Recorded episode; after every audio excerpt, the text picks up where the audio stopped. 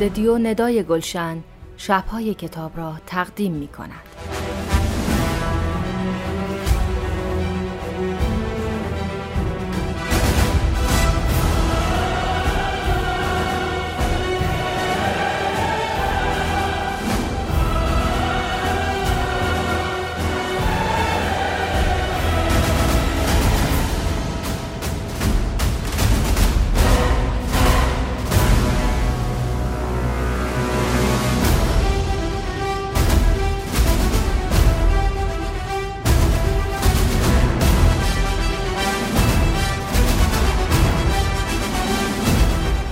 به نام خداوند جان و خرد. من ندا کوهی هستم به همراه همکارم سید حسین رسولی تصمیم گرفتیم در استدیو ندای گلشن 300 داستان ایرانی کوتاه رو برای شما بخونیم. با ما همراه باشید.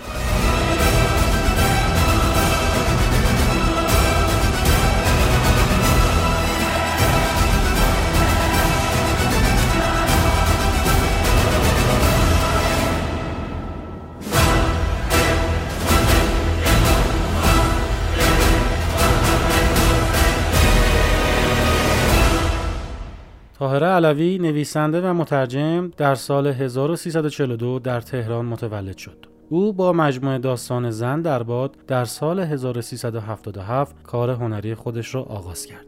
تار علوی تا کنون چند داستان و رمان منتشر کرده مثل زندگی من در سهشنبه ها اتفاق میافتد من و اتاقهای زیر شیروانی پدر ما که در آسمانی زن در باد من و هایدگر و خانم نویسنده که این کتاب توسط نشر آگه منتشر شد و در جایزه گلشیری نامزد بخش بهترین رمان شد.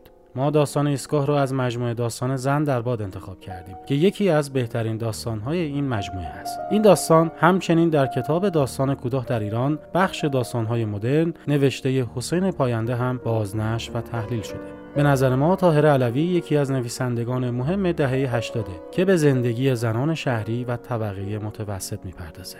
اکنون داستان ایستگاه با صدای ندا کوهی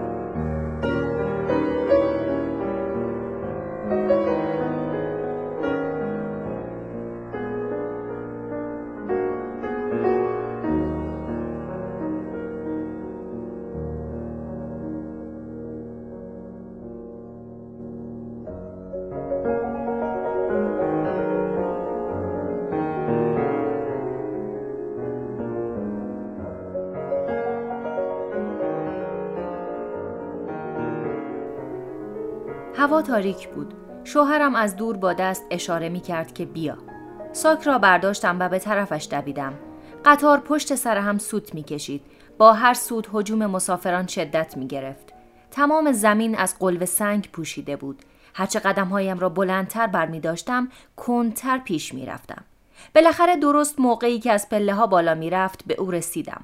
ساک را گذاشتم و خودم را از پله های بلند بالا کشیدم. شوهرم حتی نگاهی به من نینداخت. اوقاتش تلخ بود. چرا؟ نمی‌دانم. شاید از شلوغی و فشار جمعیت بود. شاید هم وارد کوپه شد و با سر و صدا در را بست. ساک را گوشه راه رو گذاشتم و چند دقیقه همانجا ایستادم. نور چراغهای مسجد و اتاقک سوزنبان در سیاهی شب سوسو می‌زد. هنوز چند مسافر سرگردان به این طرف و آن طرف میدویدند. بار دیگر نگاهی به کوپه انداختم. چراغش خاموش بود. شوهرم دوباره خوابیده بود. عاشق خواب بود. من هم خیلی خسته بودم. رفتم بخوابم. بدون سر و صدا وارد کوپه شدم. در را پشت سرم بستم و پرده ها را لب به لب کشیدم. هوای کوپه کثیف بود. خواستم شیشه را پایین بکشم که قلتی زد و زیر لب چیزی گفت. حتما سردش بود. پشیمان شدم. کورمال کورمال پتو را که گوشه صندلی کپه شده بود پیدا کردم. و زیرش خزیدم. صدای تختق قطار را خیلی دوست دارم. مثل لالایی میماند هر چند بار هم که در طول شب بیدار شوم فرقی نمی کند. تا پلک هایم را روی هم بگذارم بلا فاصله خوابم می‌برد.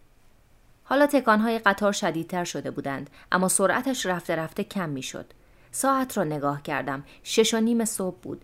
شوهرم پتو را محکم به خودش پیچیده بود و خواب هفت پادشاه را می‌دید. رفتم آبی به صورتم بزنم.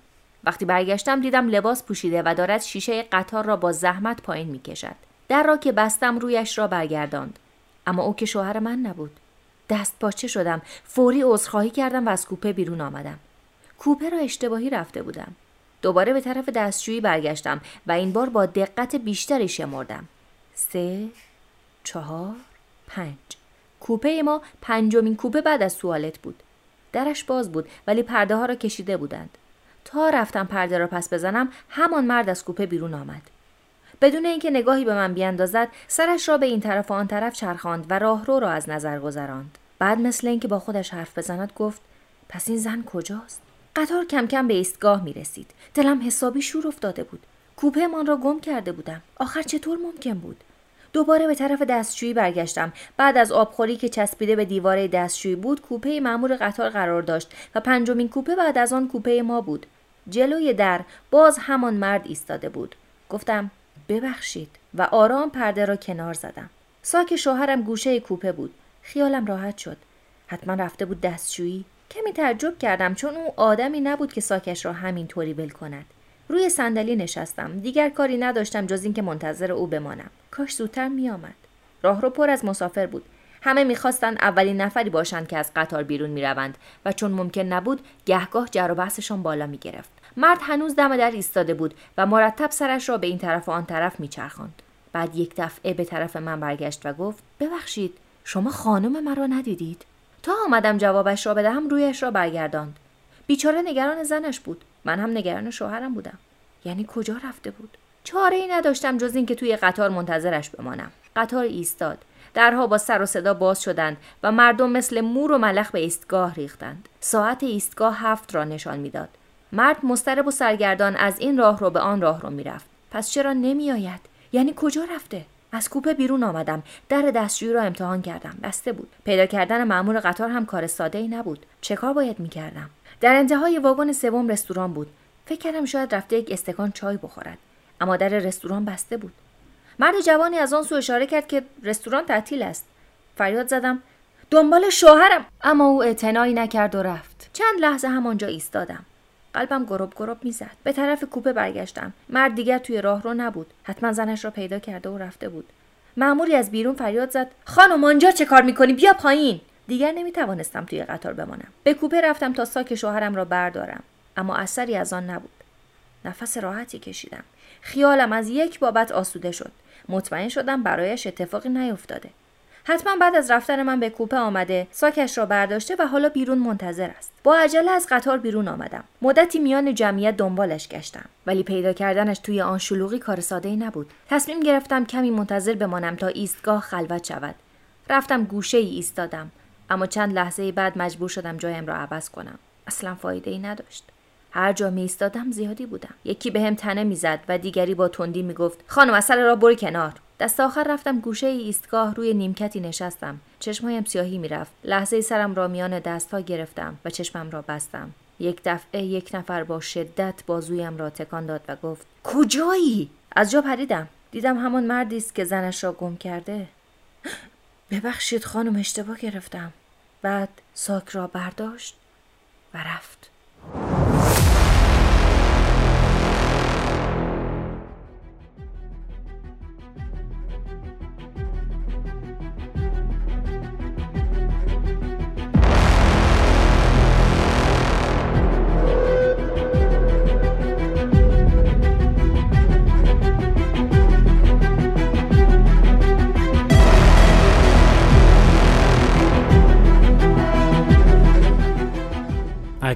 نقد علی اکبری منتقد و پژوهشگر ادبی رو میشنویم.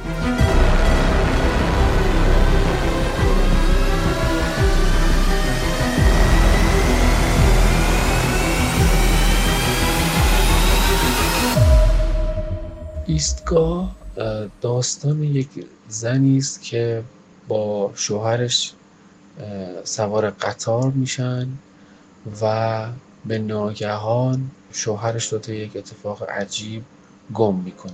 داستان به لحاظ اجرا واجد همون ویژگی هایی است که می‌تونه کمال یک داستان کوتاه باشه. یعنی به لحاظ زمانی در یک برش زمانی تقریبا کوتاه اتفاق میفته حالا 5 6 ساعتی که توی کوپه هستن رو به سرعت برای ما میگه یعنی تعریف می‌کنه. ولی خب احساس گذر اون زمان خیلی به ما دست نمیده. خب به خاطر اینکه این داستان خیلی ریتم بالایی داره و مضمون خیلی مشخصی داره توی ذهن نویسنده و خیلی این بخش براش اهمیتی نداشته. می‌تونست با تمهیداتی حتی این رو هم کوتاهتر کنه. کاراکترها محدودن یک زن و یک مرد. مکان محدودی داره همون ایستگاه و قطاره. بنابراین مخاطب سختی نداره برای اینکه اینا رو در همون برخورد اول درک بکنه و بره توی دل داستان.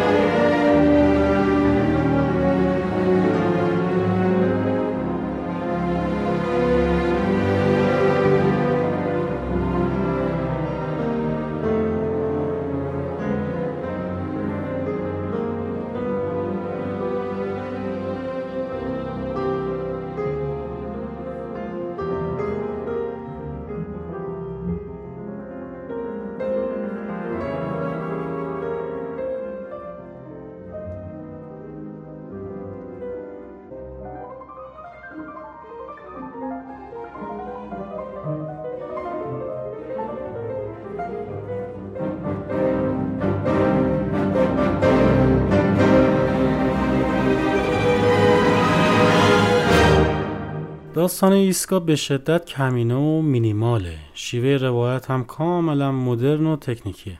همونطور که قبلا هم گفتم داستانهای مدرن قنایی پیوند زیادی با شعر دارن و از ایماژها و استعاره بهره می‌گیرن داستان کوتاه هم معمولا یک رویداد واحد رو و یک شخصیت اصلی رو دنبال می‌کنه. تار علوی هم همین کار رو انجام میده و با یک ریتم و تمپوی بسیار بالا و با یک مفهوم مشخص پیش میره. اون داره از مرگ روابط انسانی و ازدواجهای جدید میگه. قصه در شب روایت میشه که نمادی از مرگ و تاریکیه. مکان هم ایستگاه قطاره. قرار زن و شوهری به سفر برن که البته یک سفر بیرونیه اما وارد یک سفر درونی هم میشن. نویسنده به خوبی از تکنیک غافلگیری استفاده می‌کنه چون وقتی زن پس از رفتن به دستشویی به کوپه خودش باز میگرده هم خودش جا می‌خوره هم خواننده. حالا با تعلیق هم مواجه میشیم. چون از خودمون می‌پرسیم شوهر اون زن کجا رفته و چرا نیست. مسئله کلیدی اینجاست که شوهر این زن واقعا در کوپه هست ولی دیگه زنش رو نمی‌شناسه. زن هم اون رو نمی‌شناسه. این اتفاق مبالغه آمیز نمادی از مرگ رابطه و بیگانگیه. یک تکنیک بسیار مهم دیگه هم استفاده از توصیف ساک شوهره. این شی پیوند زن و مرد رو نشون میده و نشانه برای خواننده است که با هوشمندی انتخاب شده و توصیف میشه. جالبه که هم زن و هم مرد نمی‌تونن همدیگر رو بشناسن و به قول راوی در پایان داستان میگه ساک رو برداشت و رفت. از نظر بینامتنیت به خوبی تاثیر سبک ادبی آلبر کامو در داستانهایی مثل بیگانه رو اینجا می‌بینیم. نگاه انزمامی و جامعه شناسانه نویسنده هم روشنه. چون امروز ما با ازدواج سرد و تاریک تو ایران مواجهیم بسیاری از افراد از زندگی در واقع زناشوییشون راضی نیستن. البته طاهره علوی اونچنان وارد تحلیل مسائل جامعه شناسانه و روانشناسانه نمیشه و داستانش کاملا مینیماله و تنها روی مسئله رابطه و ازدواج تاکید می‌کنه. اگه نویسنده نگاه انتقادی رادیکالی داشت مثلا به استیلای پول و مسائل مادی توی جامعه میپرداخت. تاره علوی در داستان بلند خانم نویسنده هم از ناپایداری روابط و بیودگی دلبستن به دیگران میگه. کنش در داستانهای اون بسیار کمه و بیشتر شاهد یک سری رویدادهای ساده و مونولوگ های درونی هستیم. همون تکنیک تکگوی درونی که توی داستانهای مدرن دیگه موج می‌زنه. این شیوه روایت ما رو یاد کارهای ویرجینیا ولف هم میندازه. در پایان باید تاکید کنم داستان ایسکا کاملا تکنیکی و با قدرت نوشته شده و به نظر من یکی از داستانهای خوب کوتاه ایرانه.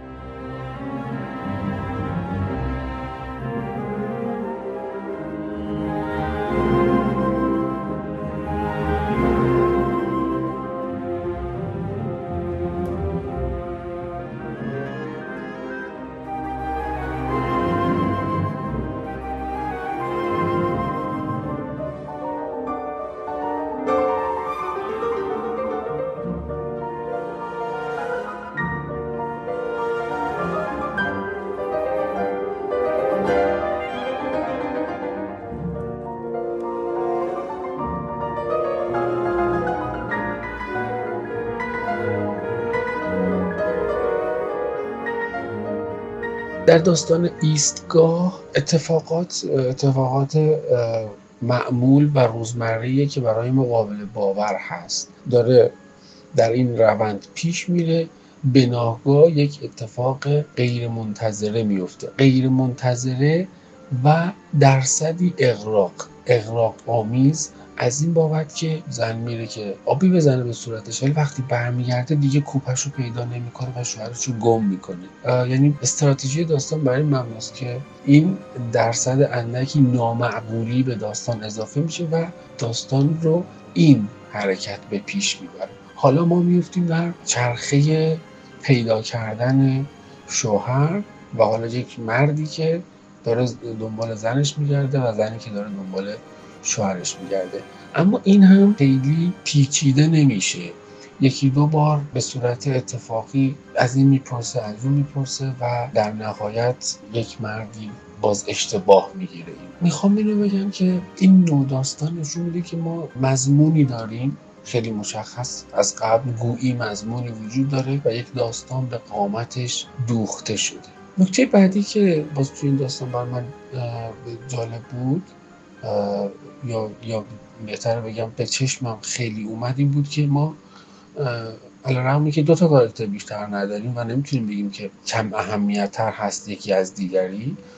اما در عمل کنش چندانی از مرد نمی‌بینیم. کنش به معنای یک حرکت پیش برنده یک مبتنی بر خواست و اراده ای باشه. میاد توی کوپه یا مثلا یه صدایی می‌زنه میخوابه مثلا این چیزهایی که خب نمی‌تونیم بشه کنش بزرگ خورده اعمالیه که انجام می‌گیره کنشی نداره و از طرفی با توجه به اینکه خب ما داستان رو داریم از نگاه زن و دنیا رو نگاه زن داریم می‌بینیم. زن یک کاراکتره. بگیم سفیده بگیم قربانیه. می‌تونیم دیگه حالا از این هر کدوم از این عناوین رو بهش الساق کنیم. و مرد در مقابل این قرار داره. وقتی که شخصیت ها و دنیا سیاه و سفید بشه داستان و داستان نویس محدود میشن و به نوعی کنش ها و داستان همه چیش مشخص و معلوم میشه. این علا رقم اون چیزی که به نظر می‌رسه مثلا میشه برداشت های مختلفی از این داستان کرد خیلی روشن و واضح داره. یک نگاهی رو راجبش صحبت می‌کنه. ما فکر نکنم کسی باشه که در این که این چه, چه حرفی داره می‌زنه این داستان و چه نگاهی داره دچار مثلا دو دو نفری با هم دیگه اختلاف نظر داشته باشن که چه چیزی داره تو این داستان گفته میشه. نمی‌خوام وارد مضامین بشم و مضمونش رو مثلا نقد بکنم چون نگاه نویسنده است و درست و غلطش به ما خیلی به شخص بنده حداقل مربوط نمیشه.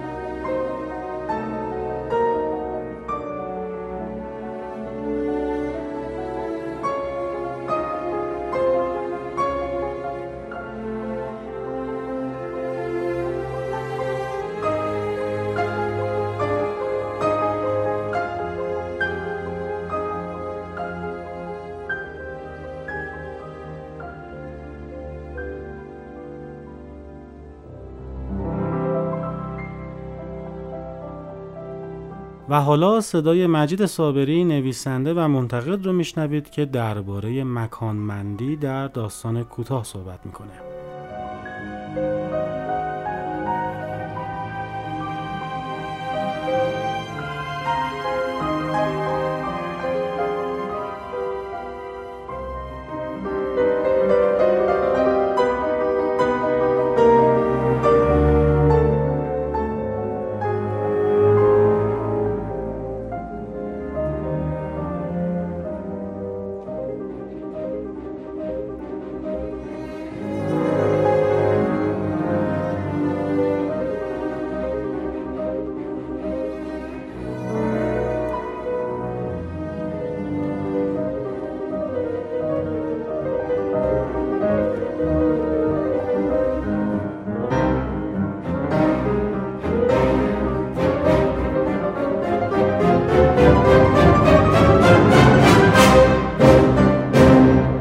حال شخصیت های کاغذی هم شخصیت های مخلوق کلمه همچون آدم های از جنس گوشت و خون شب یه سرپناهی می‌خوان برای خوابیدن روز. یه محیطی رو می‌خوان که توش خودشون باشن و در نهایت یک محیطی باشه برای مانور دادن. چون اونها هم به حال مشابه آدم ها و در سرنوشت آدم ها به یه نحوی شریکن گرچه وجود خارجی ندارن. و این ما رو به مفهوم مکان میرسونه در داستان. در غرب البته اصطلاح ستینگ رو استفاده می‌کنن که اعم از مکان و زمان و آب و هوا و حتی حال و حواس در داستان. به این دلیل هم هست که این مقولات از هم قابل تفکیک نیستن در مقام عمل. اما ما در مقام نظر اینها رو تفکیک می‌کنیم برای اینکه بهتر بفهمیمشون. یه آزمایش ذهنی بود فلسفی این مفهوم مکان رو برای ما روشن می‌کنه. شما اگر ازتون پرسیده بشه کجایین مثلا در جواب میگین خونه تو اتاقم.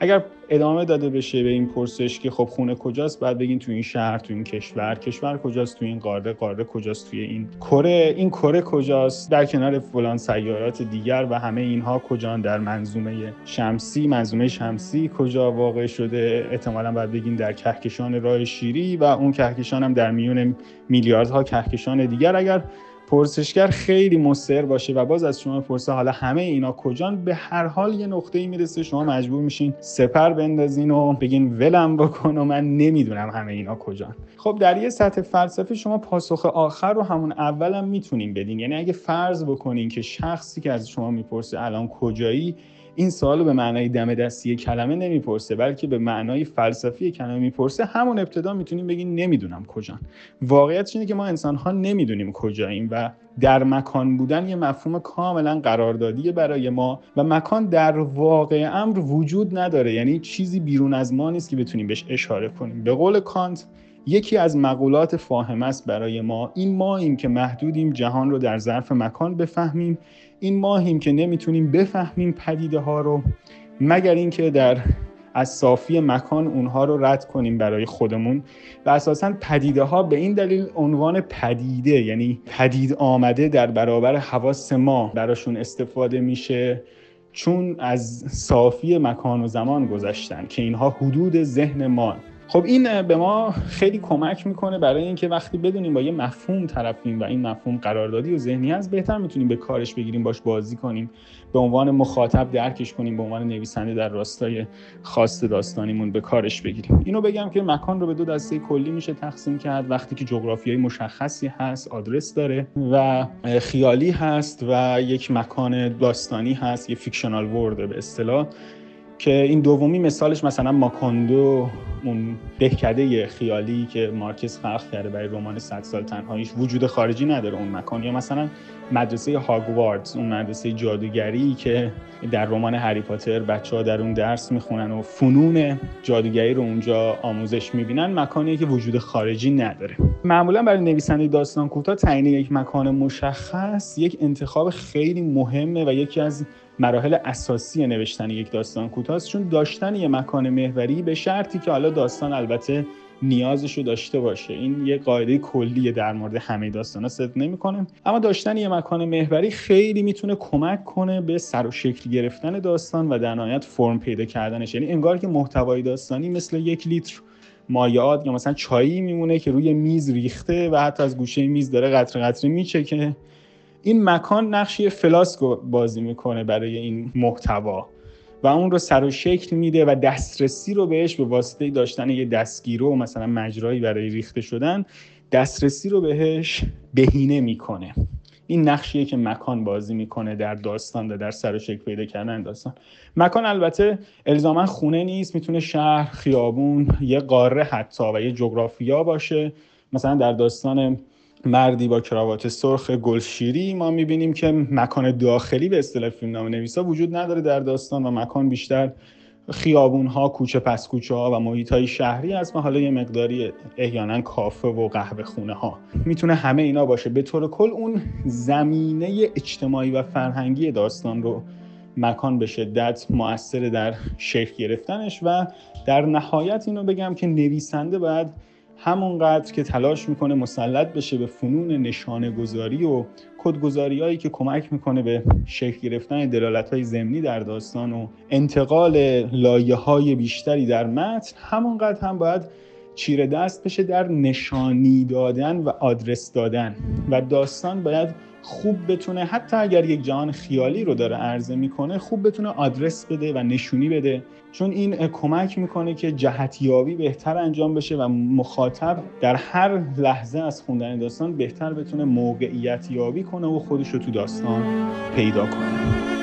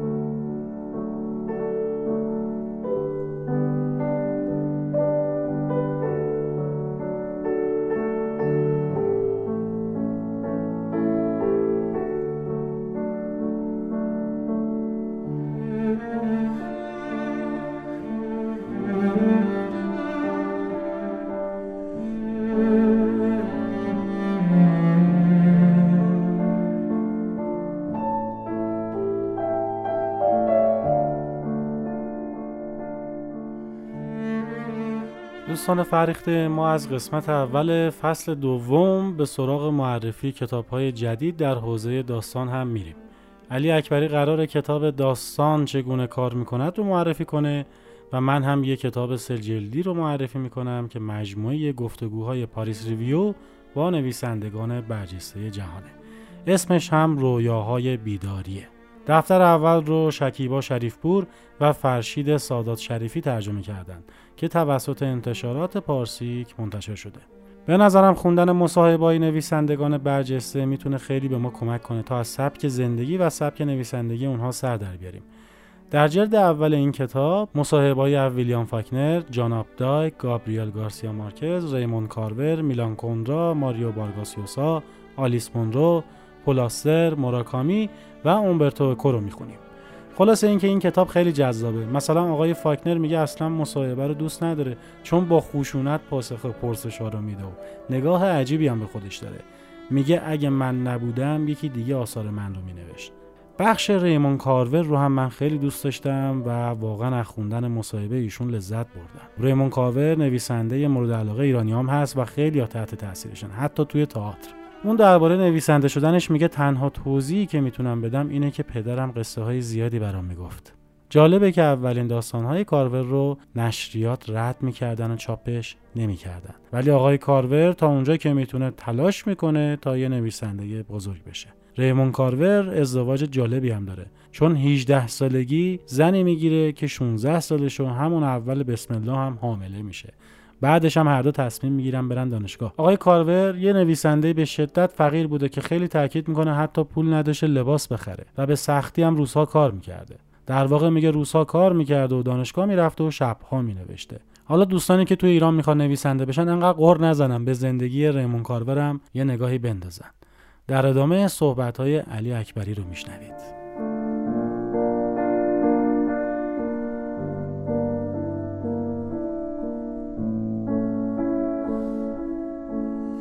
یکی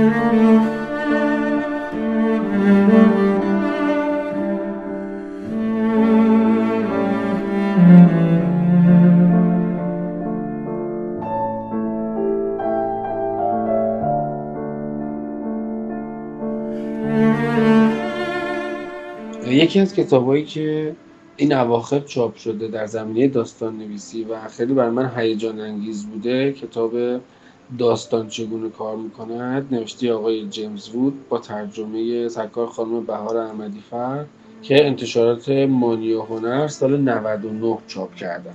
بخوام مختصر بگم که کتاب درباره چیه یا چه مزامینی داره. همونجور که توی مقدمه و توی پشت جلد کتاب اومده تلاش داره می‌کنه که سوالاتی که منتقدان می‌پرسن رو مطرح بکنه و پاسخ نویسنده ها رو بیاره. به نظر من این یکی از خیلی موجز و کامل در مورد رویکرد کتاب صحبت می‌کنه. مطالبی که توی کتاب اومده یعنی سرفصلاش روایت کردن جزئیات کاراکتر زبان دیالوگ یعنی اون چیزهایی است که خب هر کتابی که در مورد عناصر داستان صحبت می‌کنه باید نظرش رو در این باره بگه. اینم خب داره توی این کتاب هست و روی کرده جالب. اون چیزی که برای من جالب بود و برای اولین بار به این روشنی باش برخورد می‌کردم علا رقمی که یک مفهوم گریزنده بود در ذهن چیزی به اسم سبک آزاد غیر مستقیم که از نگاه این کتاب میشه تاریخ ادبیات رو تاریخ رشد سبک آزاد غیر مستقیم دونست. یعنی با این نگاه میشه یک بار دیگه تاریخ ادبیات رو نوشت. و حالا من نمیگم سبک آزاد غیر مستقیم چیه که شما شاید ترقیب بشید که کل کتاب رو بخونید. ولی واقعا مفهوم راهگشاییه.